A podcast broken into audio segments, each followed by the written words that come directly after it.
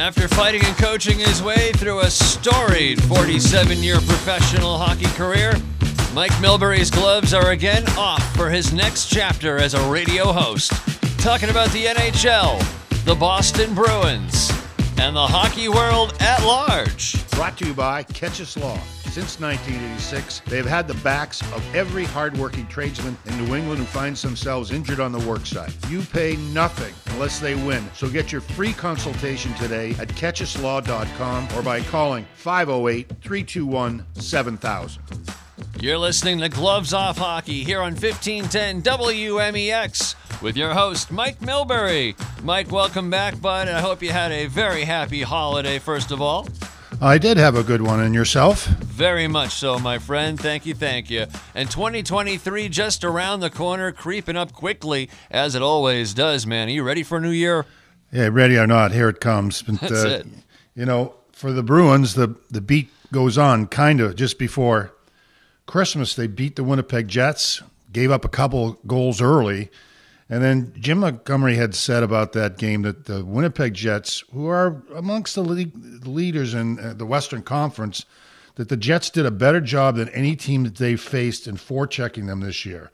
But still not good enough. Boston roared back in the second period, and then Nick Foligno scored in the third to win it.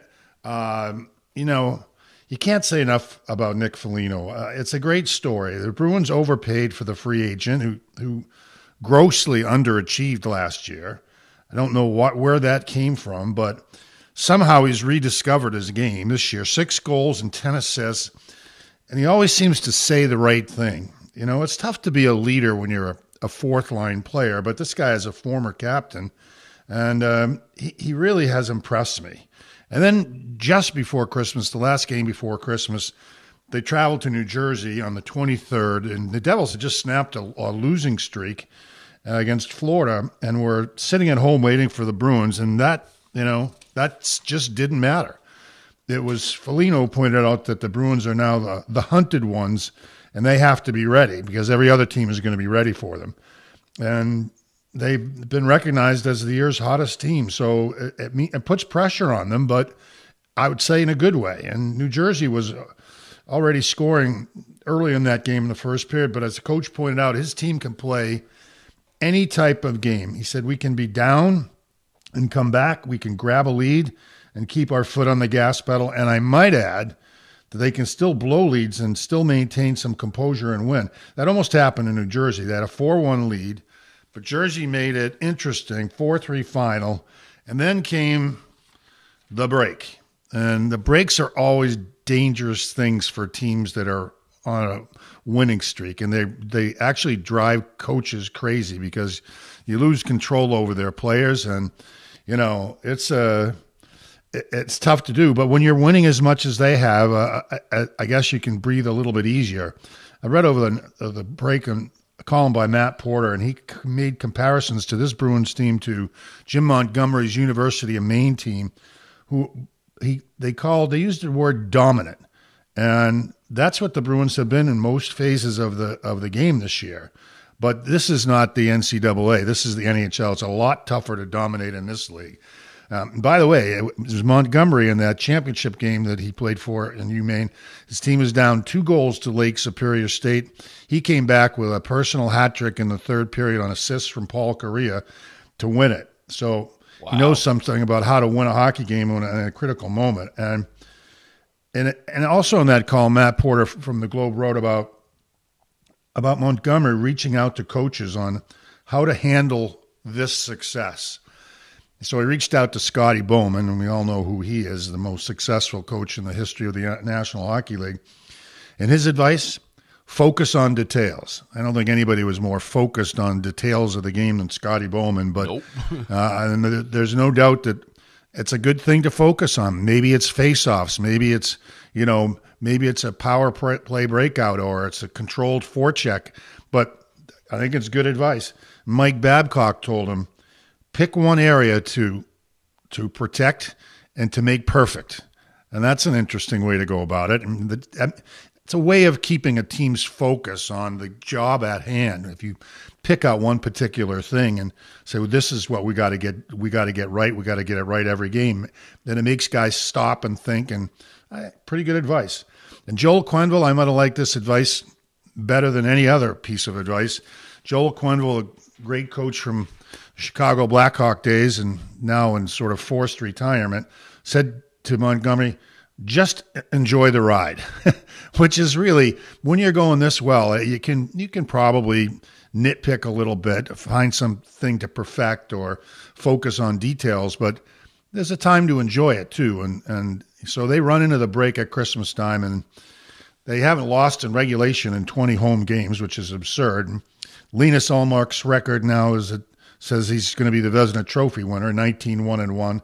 David Pastrnak at the break looking to score not 50, but probably 60 goals.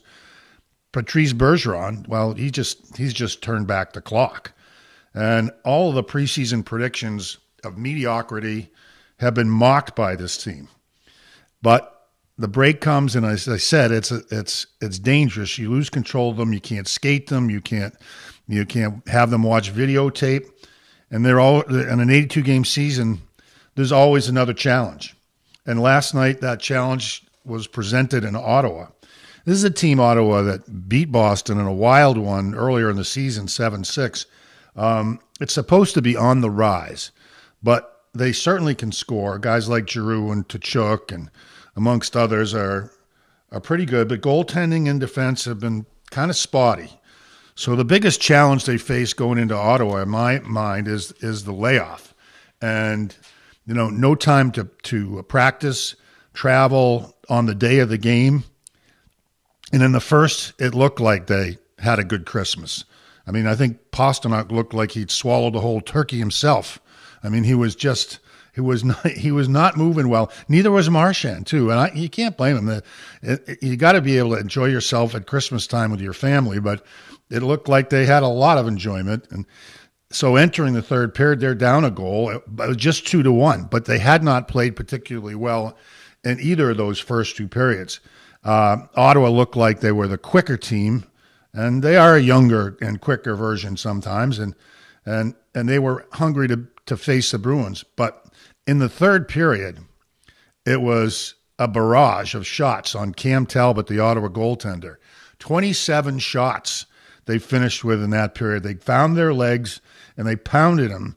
Uh, but Talbot was that's the best goaltending performance, save performances by Linus Ullmark that we've seen all season. I mean, this was it was just a one man band. Pavel Zacha got off the snide and scored a goal to tie it late. Uh, and by the way, before I forget, Swayman was tremendous. He made some key saves, a breakaway on Tkachuk. He stoned him. And in the end, they, they managed to get a point. There was some wild times during the, sh- the uh, five minute overtime shootout. They didn't look very good. One great move by Alex DeBrincat sealed the deal for Ottawa, and they go home with a point after not really playing a full 60 minutes. And that's what you get when you come out of the break. You don't know what you get. You could get you could get 60 minutes. You could get less than 60 minutes. But the Bruins find a way to to get a point and keep their streak going. And now they go off to New Jersey, where you, you're, you know, you're looking at a team their last game was the game that they played against Boston. So they had a full three days off and days to practice. And, you know, we'll talk about that more later. But I think we want to take a quick break here because uh, I want to get to Joe Micheletti, who's a, a fountain of knowledge on the, the sport and the NHL and particularly the New York Rangers. So let's take a quick one, Ben, and we'll get right back to it. Right back here on Gloves Off Hockey with your host, Mike Milbury. And Mike, go ahead. We have a special guest on the line, and he is ready to roll. All right. Yeah, our guest is Joe Micheletti, who won a couple of NCAA championships back in the day. Uh, played college at Minnesota, played in the WHA and the NHL, assistant coach at the NHL level, and broadcaster for just about every network you can name that's covered the National Hockey League. And currently locally covering, covering the New York Rangers in New York. Joe, how are you? Hey, Mike. I'm, I'm doing great, thanks. How are you? Good. How's the weather in Florida? Beautiful. Thank you for asking. I might stay.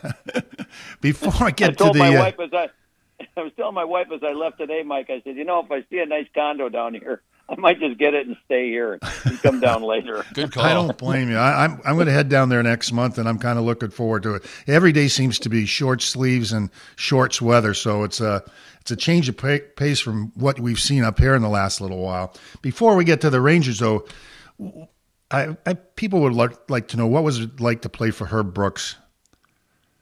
Yeah, it, you know, Mike, it was. Um, we could. I mean, it's, it's a subject that we could we could talk about for you know for for a long time. It could take up uh, this whole session for sure. But um, you know, for me, he was still the greatest coach that I ever played for, and still had the greatest mind about the game uh, itself. And he not only you know he not only became you know my coach, and then I had two brothers, two younger brothers that followed followed me to to Minnesota, but uh, he became such an important uh, person uh, to our family as well because my mother and father fell in love with him uh, when he recruited me. I didn't even talk to him; he talked to them more than me. And um, and then you know when I lost both my mother and my father, uh, I, I can't even tell you the extraordinary lengths that he went through to get to their to get to their funerals, and he became you know, he became a brother to my brothers. He became a brother to my sisters,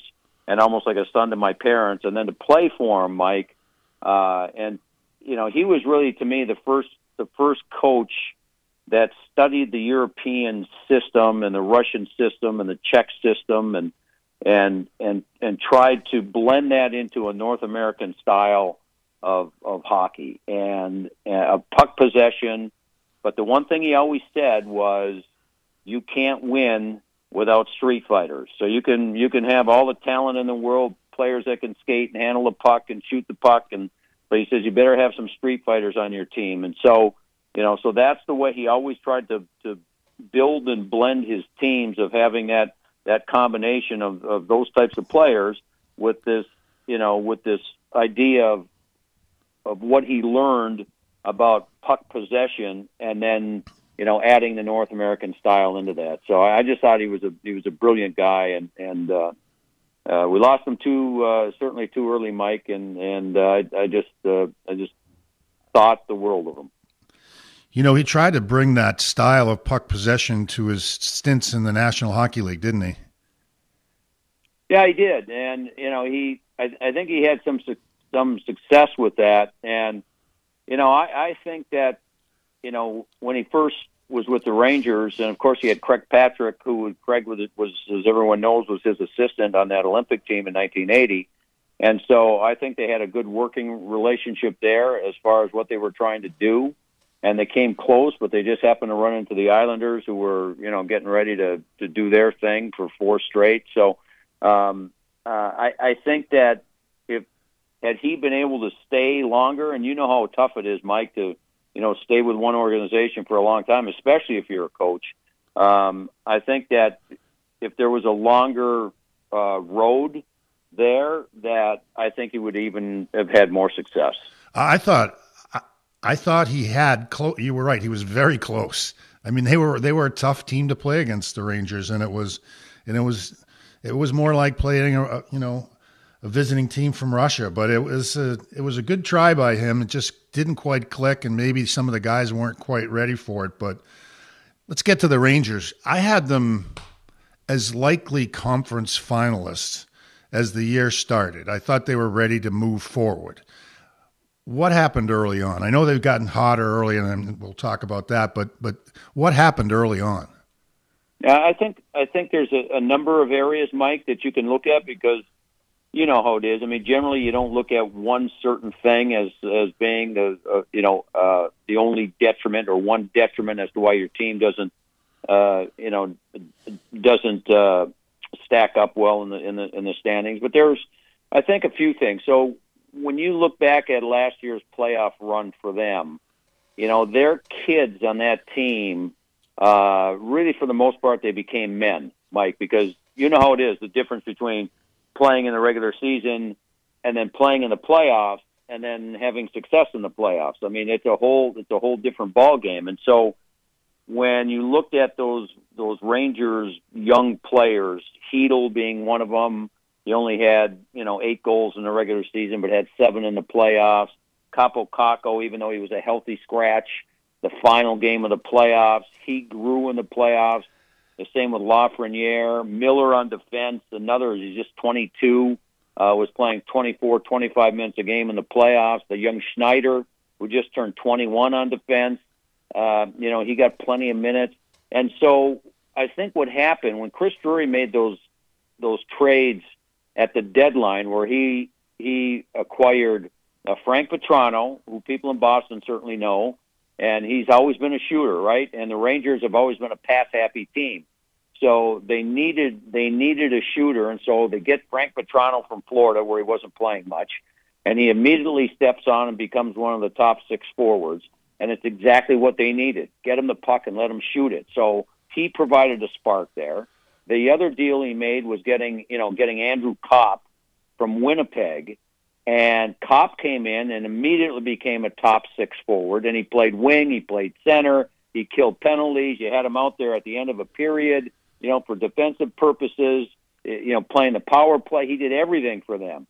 And then and then throw in Tyler Motte uh, as a fourth line penalty killer. So they had these kind of these veteran guys that they acquired that all helped them become a much better team going down the stretch.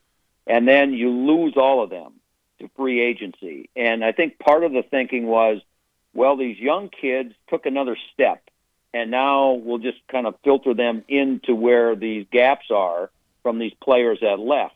And it didn't happen that way, Mike. So we've seen throughout the course of the season, we've seen all kinds of different line combinations, and they've still been trying to figure out and find, you know, who are the best two top right wingers to fill the fill the void that Vatrano and Copp uh, left, and so it hasn't been real smooth. And so that's that's one of the issues. Uh, the goaltender was so good last year, Mike Shesterkin. He, he, I think you could go back and just look at the first three months of last year, the first half of the season, and the guy probably won you ten games on his own. You know, he, I mean, he was that fabulous. And so he hasn't quite been as good this year, which I don't know if you could expect him expect him to be, but he he wasn't. He's been certainly better in the last month, but you know the, the first couple of months, you know, not great, uh, pretty good, but not as great. And so I think when you you throw all those things in, and now the Rangers became a team that nobody really thought about last year. So, like you said, you know, you put them right there as a team that's going to get to the conference finals. I think they felt the pressure, and I think teams coming in, you know, started looking at them and saying, "Okay, we got to play well to beat the Rangers," and so that was a whole new pressure that they that they felt that's taken them a while to deal with. Yeah, you know, Shesterkin now is 17 wins. I think he's second only to Ullmark and and wins, so he's certainly come a long way. Um, so, but I'm interested. You mentioned Lafreniere and Kakko, the two number one overall picks. And you said they made strides, they became men, but it didn't carry. And so I ask you, and it's not an easy question to answer are these guys going to be stars in this league for the Rangers, or is there concern now that they're they're, you know, they're not going to meet the, the high standards or high expectations that led them to be such high draft picks? Yeah, I, I think I think this, Mike. I mean, neither of these players, I don't think, is is going to be one of those generational type players. And you know, most of those guys that are generational type players come along are either on defense or or or centers.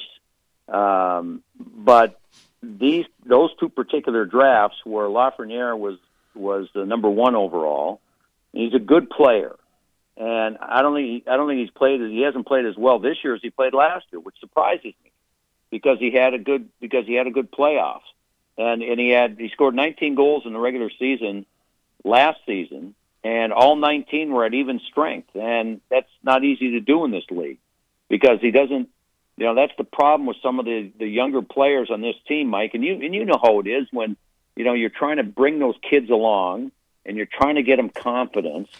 And a lot of times when they're offensive players if they don't get power play time to get points then it's it's difficult. It's it's more difficult for them, and so the number one power play unit for the Rangers up until just the last few games. I mean, they play a minute 45 and sometimes the entire two minutes. And so, you know, the Chytils, Lafreniere, Kakko, they don't they don't see much power play time. So they're not going to get they're not getting many points either. So, in answer to your question, I'm uh, I'm a little surprised that Lafreniere still hasn't taken more of a jump, and I thought he'd be better this year because of what happened last year and in the playoffs. Kakko is Mike. He's I, I'm, again. I'm not going to say he's a he's a generational player. Probably won't be, but he, he's coming along. He's starting to score more. He's starting to get more confidence. He's a big body. He likes he likes having the puck, and he's not afraid. He wants to make plays, and he likes to protect the puck. And so he's he's learning to get to the net more. They want him to shoot a little bit more than he does. He tends to overhandle it, and they want him to shoot a little bit more. But I think he's got a really bright future, and I think Lafreniere will be able to play. I'm just not sure of what you know. I'm not sure how high is uh, he, he's going to get. Uh, it's still it's still to me a question mark. And and the other the other players, Chytil has taken a big step.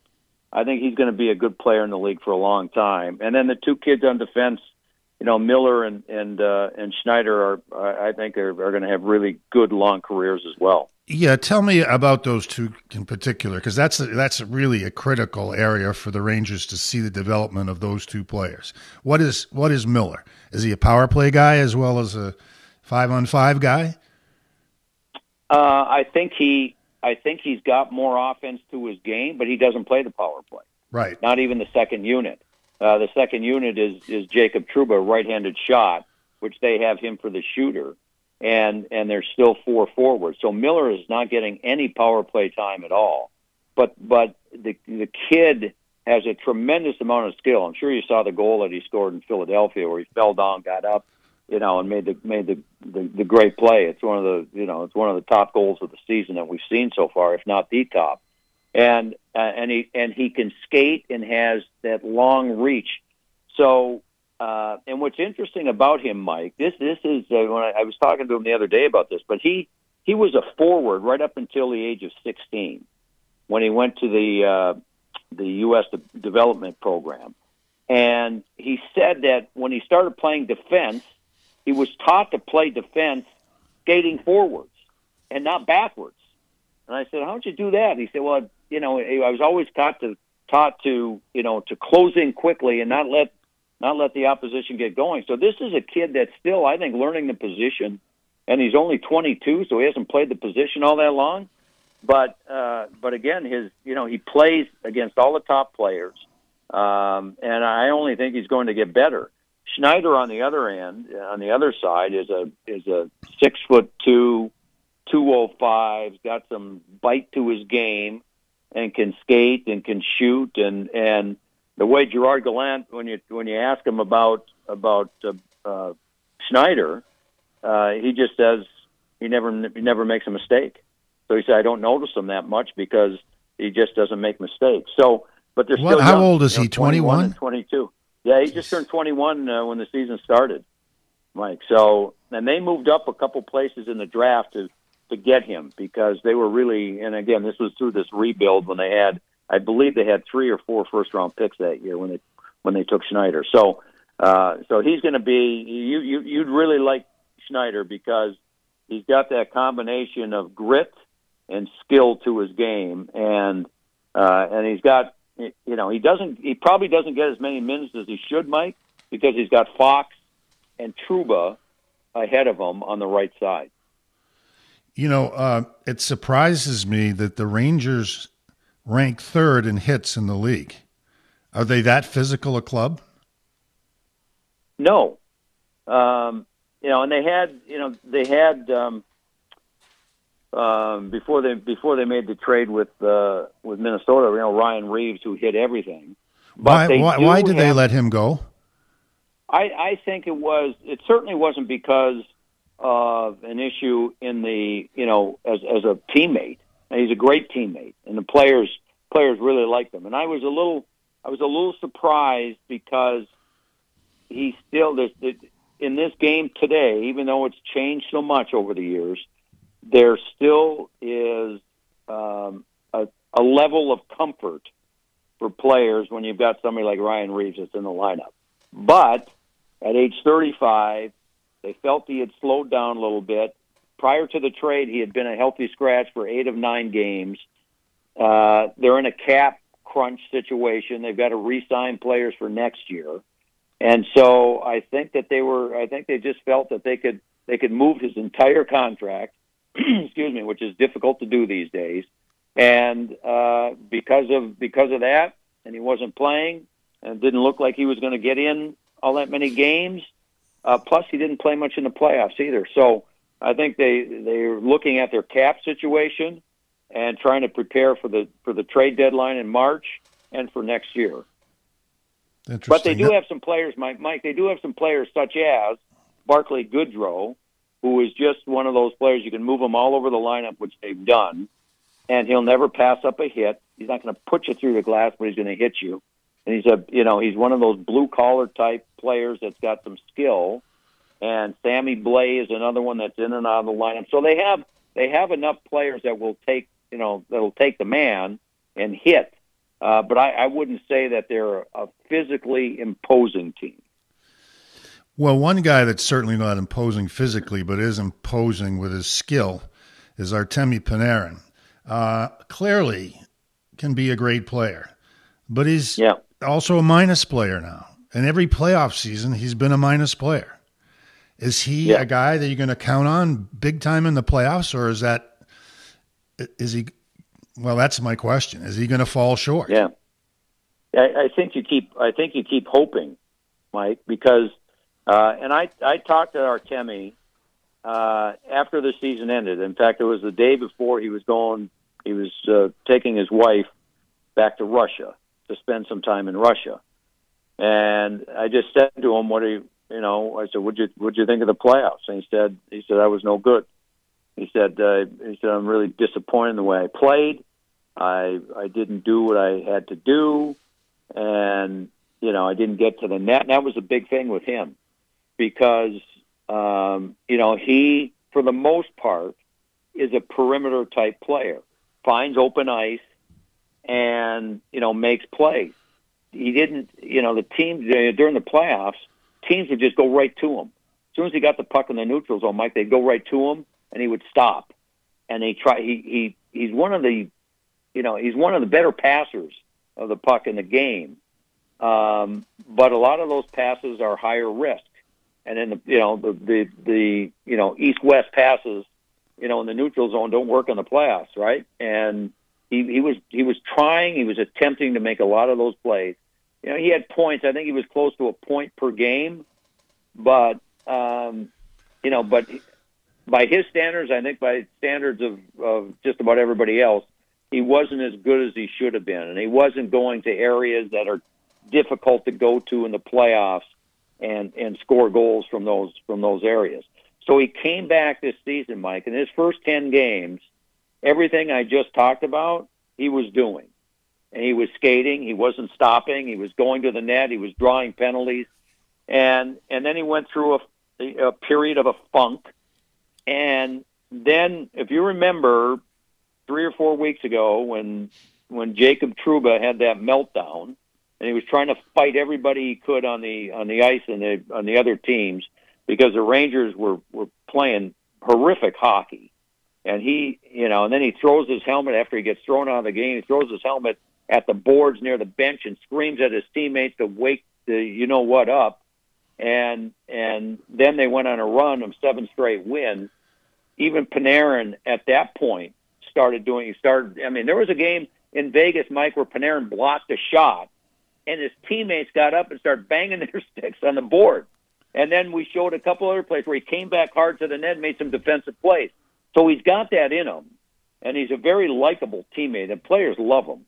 But that's what he wasn't doing in the playoffs uh, last season, and and he was disappointed. So was everybody else. We got to take a quick break. And Can I keep you a little bit longer just to talk about some league wide stuff, Joe? Yeah, absolutely, Mike. All right, sure. thanks. We'll be right back.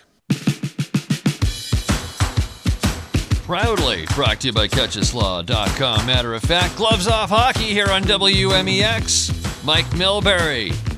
with company right here on 1510. Okay, Joe, you just saw our old club, the Islanders. What's wrong with them?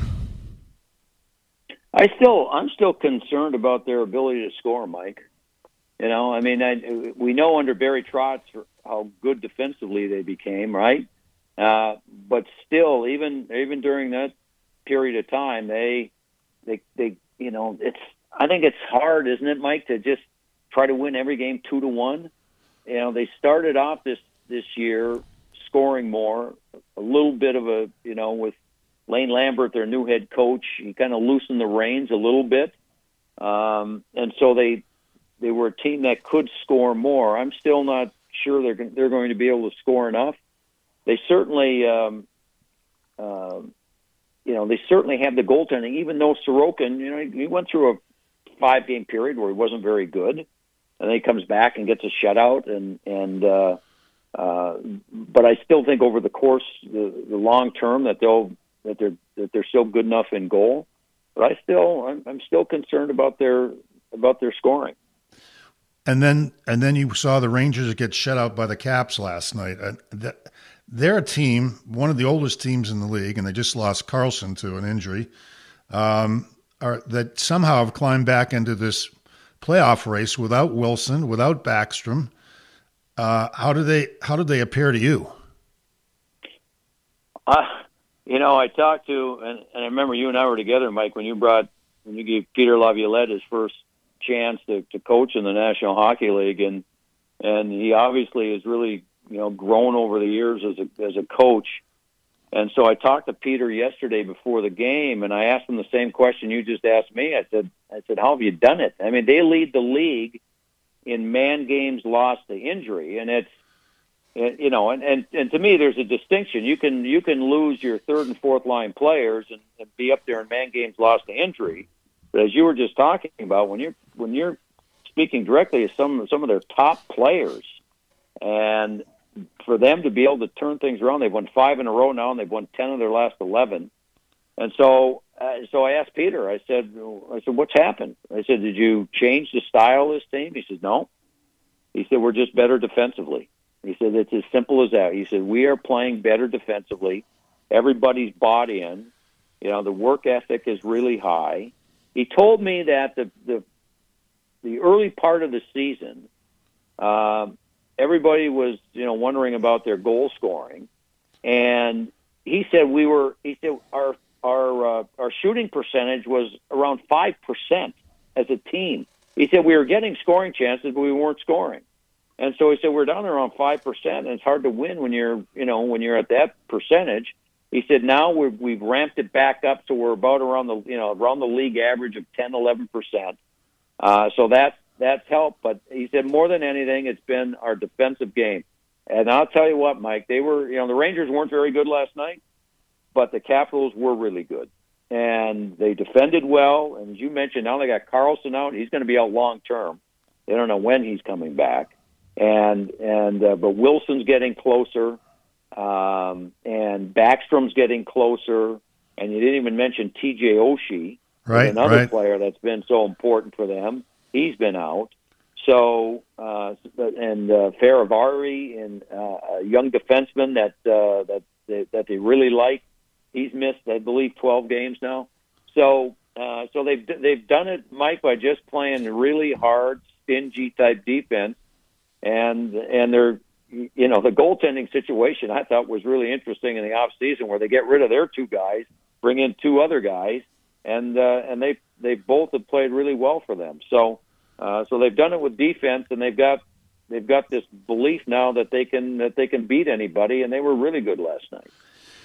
Well, around here, a lot of people are eating some crow for their predictions for the Bruins season coming into this year because nobody with with McAvoy out, with Marchand out, um, Grzelcyk was out for, for a while at the beginning of the year. I mean, uh, it, it was people thought they were going to try to hang around until almost Christmas or at least after Thanksgiving when people got healthy.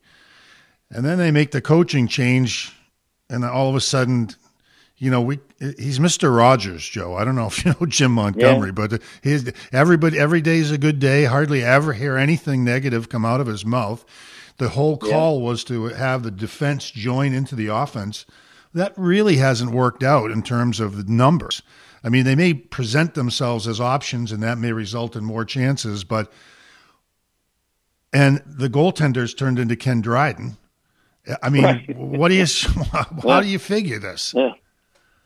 You know, I'll, I'll tell you what I know about Jim Montgomery.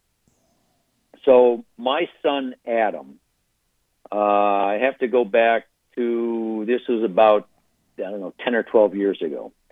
He got hired because there was a new franchise that was just starting in the USHL in Dubuque, Iowa. And so my son Adam got hired to be the director of hockey ops and the manager of business affairs. So they had to build a new arena. So he went there a year early and was and and kind of oversaw the, the building of this you know this new arena. And then he had to put together the team. And so I, I, I remember this like it was yesterday. These conversations we had about the coach he was going to hire, and it got down to the final two. And he he called me and he said he said, Dad, he said, the guy I want is not the guy the owners want. And I said, Who do you want? He said, I want Jim Montgomery. And I said, let me tell you something right now. If you decide that you want to stay in the sports business, you got to stick with your guns. Because if you're going to get fired, you might as well get fired, you know, doing what you want to do. So uh, I said, what is it about Montgomery? He said, Dad, I think he's a heck of a coach. I just think he's a heck of a coach, and I really like his the way he talks, the way he thinks about the game, and you know he's got experience. And at that time, I believe he was an assistant coach at RPI. And so I said, listen, I said, if that's your guy, then you got to talk the owners into hiring him. And so he did. And so Jim Montgomery got his first head coaching job in the USHL and in Dubuque, Iowa. And then they started putting together the team. They ended up with Johnny Gaudreau as one of the players. Girgensons that plays for Buffalo was one of their players, um, and and a few others, a few others along the way. But Jim, and so Jim Montgomery uh, won two championships in the USHL in three years there. And then he went on to coach, you know, then he got the head coaching job at Denver. They were after him there. And so I, I was, that's how I got to meet and talk to Jim Montgomery over those years that he was there and got to know him a little bit. And then so I've, I've had a relationship with him since then. And uh, but I'll just never forget, you know, when I talked to my son about these championships they were winning, he just said, "Dad, this guy can coach. He can just coach. He's got he's got this relationship he has with players, but he's tough enough, and he and he's just he can coach. He's just a good coach."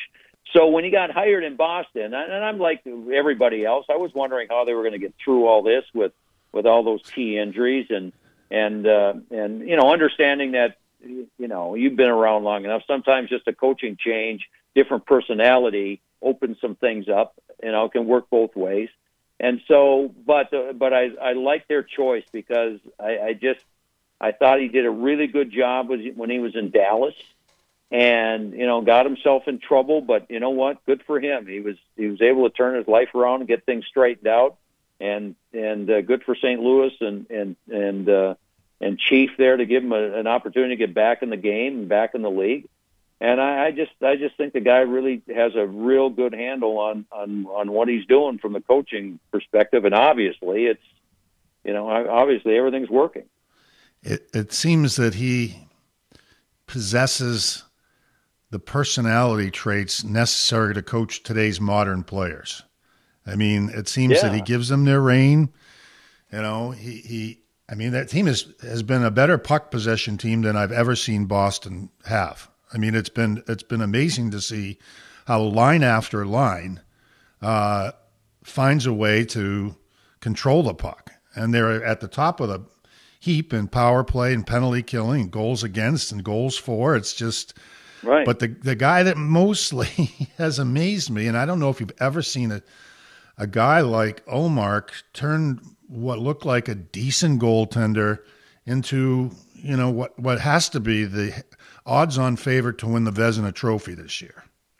Yeah, I, I'm I'm with you. I, I was never sure how good he was, and obviously the Bruins thought he was good when they you know when they signed him to the four-year contract as a as a free agent, and you know, and I know Ullmark, you know, has had some some some deep personal issues that he's had to deal with in his life, and uh, and I'm sure that that's had an effect on him. But he's been, you know, he's been able to over overcome that, and he lost his father, and his father was uh, battling alcoholism, and he had to deal with a lot of different things when he was still a young man, and especially at that position, right, Mike? I mean, that's you know, you got oh, yeah. enough going on just trying to stop a puck, and and if you have, you know, if you have these other things going on uh, in your life, in your family life, that it, it makes it that much more difficult. So you know, I think it's probably a combination of, of Jim Montgomery getting there.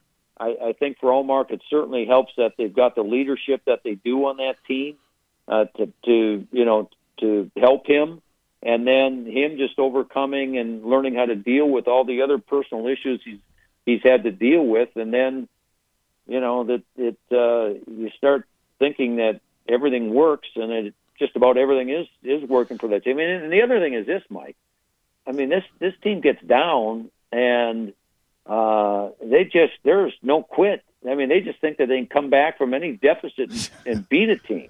Yeah, and that's they, you know they, that's a special trait to have. It is, and I got to attribute that a lot to some of their older guys like Bergeron and Krejci and Marchand. Right. But you know what? One of the one of the, I think maybe the best trade, uh, not even maybe, the definitely the best trade of Don Sweeney's managerial career was his trade for Hampus Lindholm, who can eat up 25 minutes a night, as does McAvoy, and it's a it's a it's a combination that you can use in key moments or split them up and know you're going to get incredible play. Lindholm, especially early on, was was really impressive. I mean, he's one of the top 10 defensemen in the league for sure.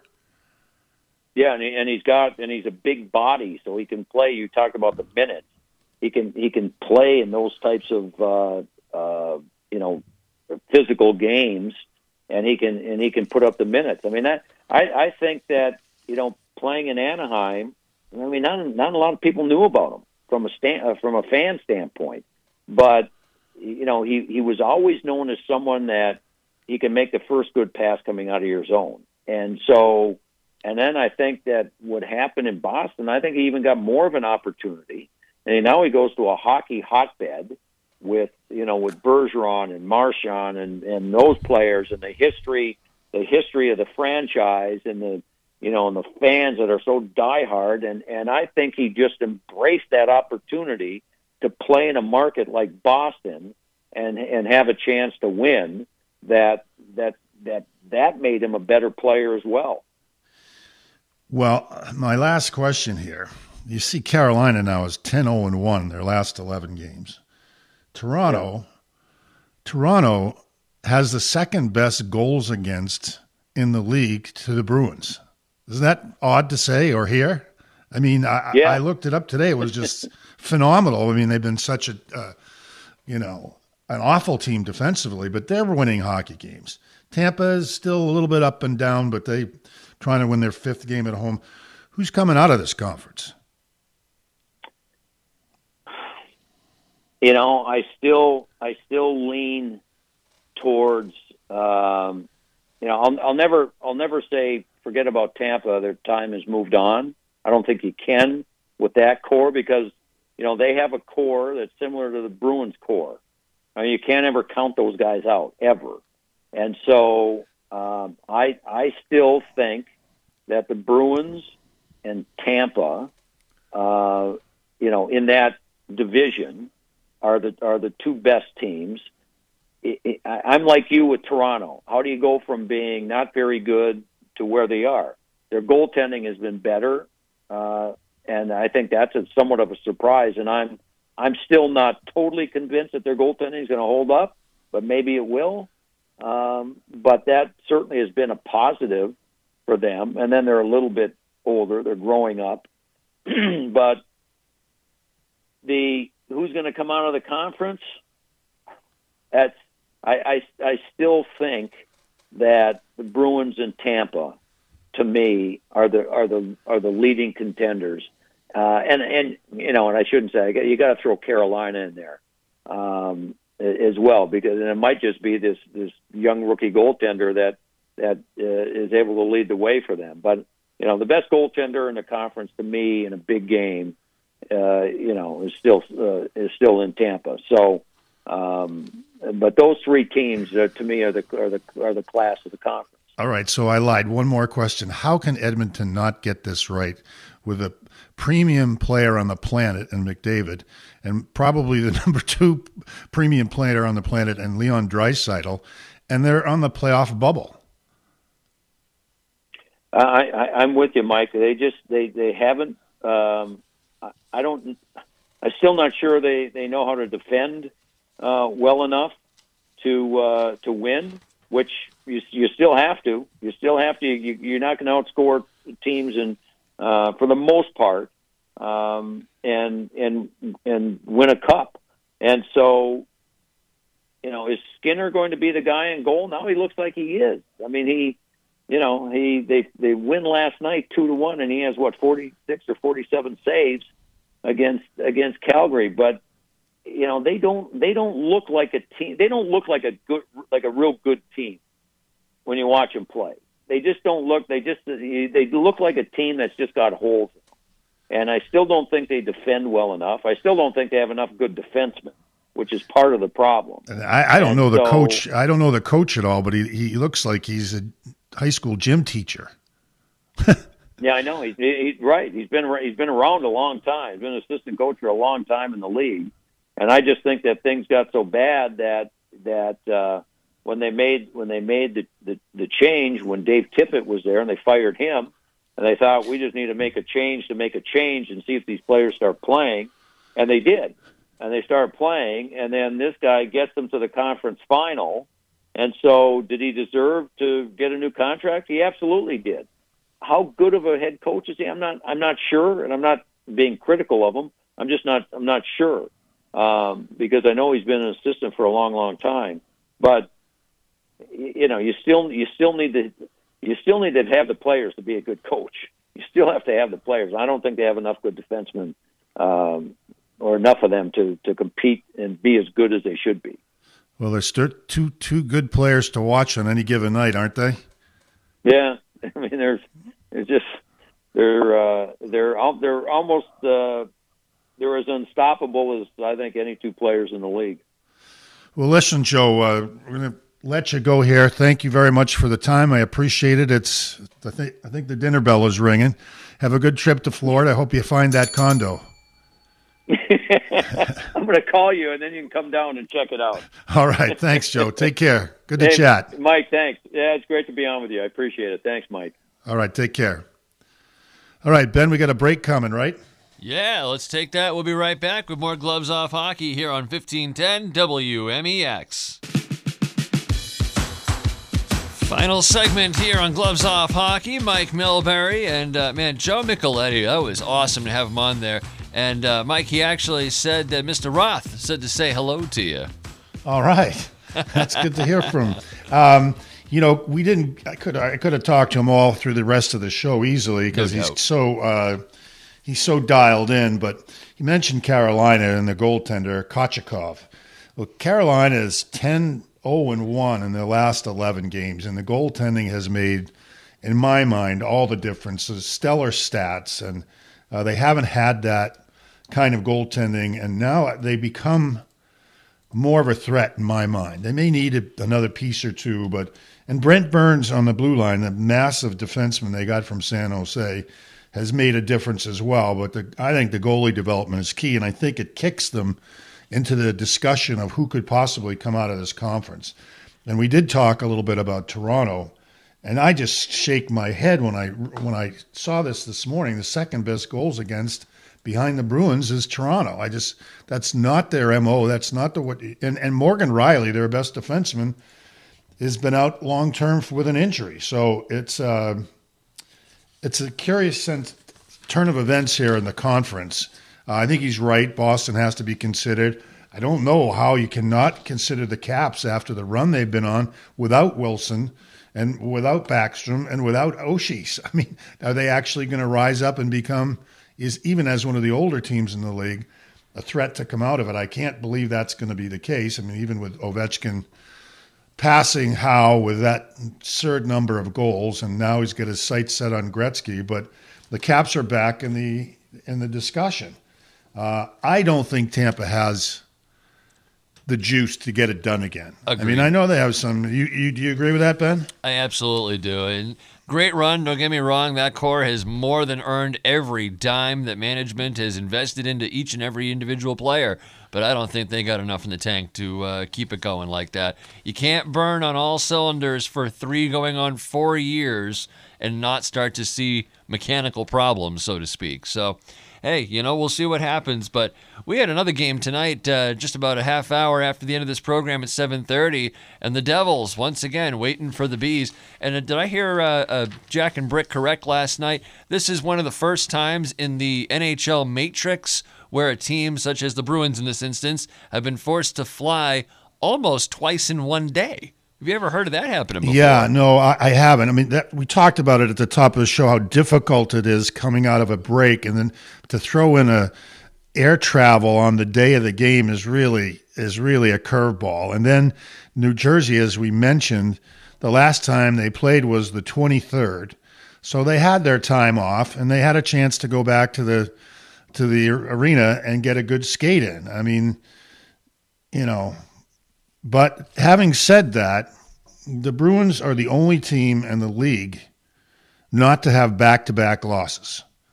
So they respond very well to the challenge of a loss. I mean, saw them shake out the Christmas turkey or bourbon or whatever the hell it was they had over the holiday uh, in the third period and, and fire 27 shots at Cam Talbot, who looked like he was not going to give anything up until they finally, Pavel Zacha, ex New Jersey Devil, I might add, ties it up. So um, they have, New Jersey has the uh, benefit of getting in these couple of practices since the break, but strangely, um, New Jersey seems to be more vulnerable at home. The Bruins won here five days ago. They're just over 500 uh, at home, 10 and 8 and 1 and they're 12 and 2 and 1 on the road, which I have no explanation for. Uh, but it, it does lend to the belief that you can get the job done in New Jersey, as they did just a few few days ago. And, and one interesting stat from the Devils' perspective Jack Hughes, their up and coming star, in this calendar year has 36 goals and 81 points and less than that number of games. It's just it's remarkable. Only four players have done it in history. One of them being Taylor Hall, by the way. But it just goes to show how how on fire this kid has become, and that's a guy that they're going to have to keep an eye on tonight, Ben. Well, also got a little bit of a heads up from the uh, NHL Boston Bruins Twitter account. Uh, Coach Montgomery gave a lineup update about 20 minutes ago saying that Nosek is out for tonight. He will not be playing. The fourth line will be Frederic, Foligno, and Greer. Smith will play right wing with Coyle and Hall. Now, that's going to be an interesting look tonight because they haven't played with that line combo yet. No, they haven't. But you know what? I mean, uh, I love Nosek. I mean, it's hard not to appreciate his efforts. You know, he goes hard to the ch- forecheck. Um, he'll kill penalties, but sooner or later you got to score a goal. He's got two now in what the last hundred games or so of what what he's played. Right. You know, it's nice to have him around, but he might be better off as the the odd man out forward who jumps in once in a while when somebody else is struggling. I you know, I, I watched him in certain situations last night, and it's just the skill level. The, the heart is huge, the skill level not so much. So I can understand that Montgomery was had probably seen enough.